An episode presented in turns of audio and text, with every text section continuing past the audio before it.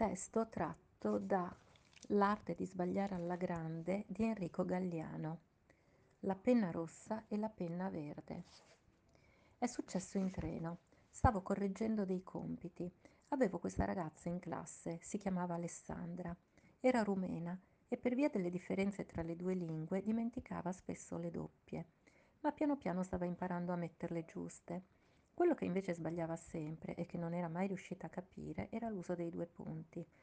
A volte li metteva dopo le virgolette, a volte nel bel mezzo della frase, come fossero delle virgole, a volte alla fine, come fossero punti. In tre anni non c'era mai stato verso di vedergliele azzeccare. Poi quel giorno successe.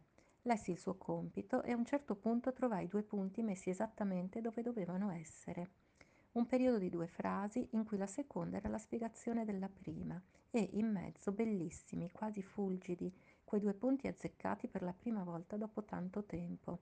Mi commossi, giuro.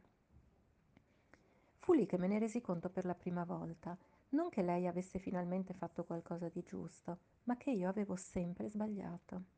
Nel mio lavoro di insegnante avevo usato sempre e solo la penna rossa per correggere i compiti avevo pensato sempre e solo a sottolineare gli errori. Questo perché, quando io ero stato studente, i miei insegnanti avevano fatto lo stesso con me.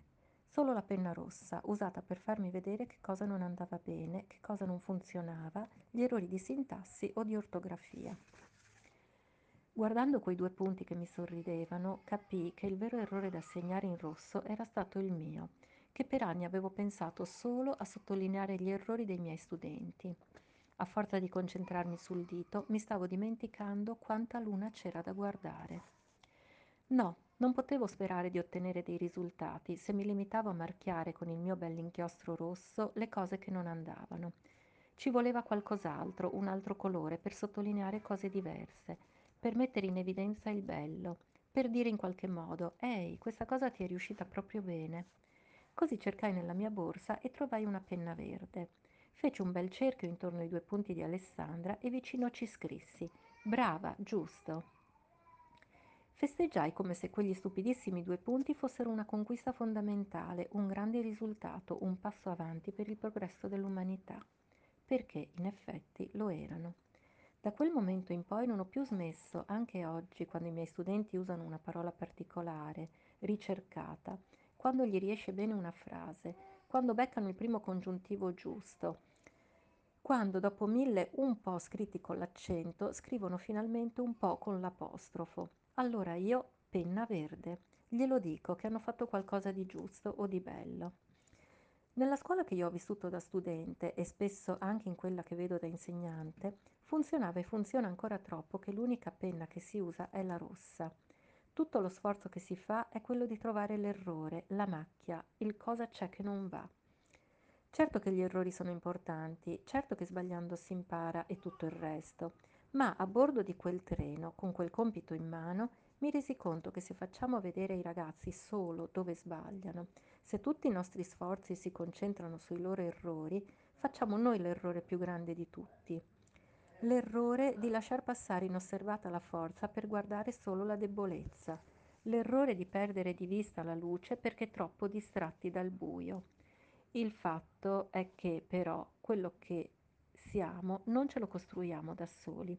Molto spesso diventiamo quello che gli altri vedono in noi. Se di un ragazzo o di una ragazza vediamo solo il buio, quanta luce ci perdiamo?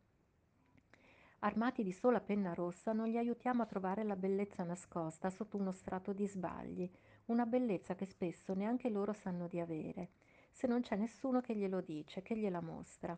A lungo andare il rischio è che si convincano anche loro di essere solo buio, di non avere niente di speciale, di non essere capaci, di non avere talenti, di non valere granché.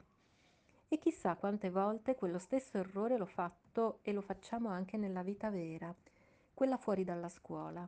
Quante volte mi sono aggirato per il mondo con in tasca solo una penna rossa, nessuna penna verde, pronto a cercare negli altri quello che non andava, a vedere il difetto, la mancanza, la virgola fuori posto, ma dimenticandomi di segnare ben chiaro in verde tutto ciò che invece c'era di bello, di unico, di raro o prezioso.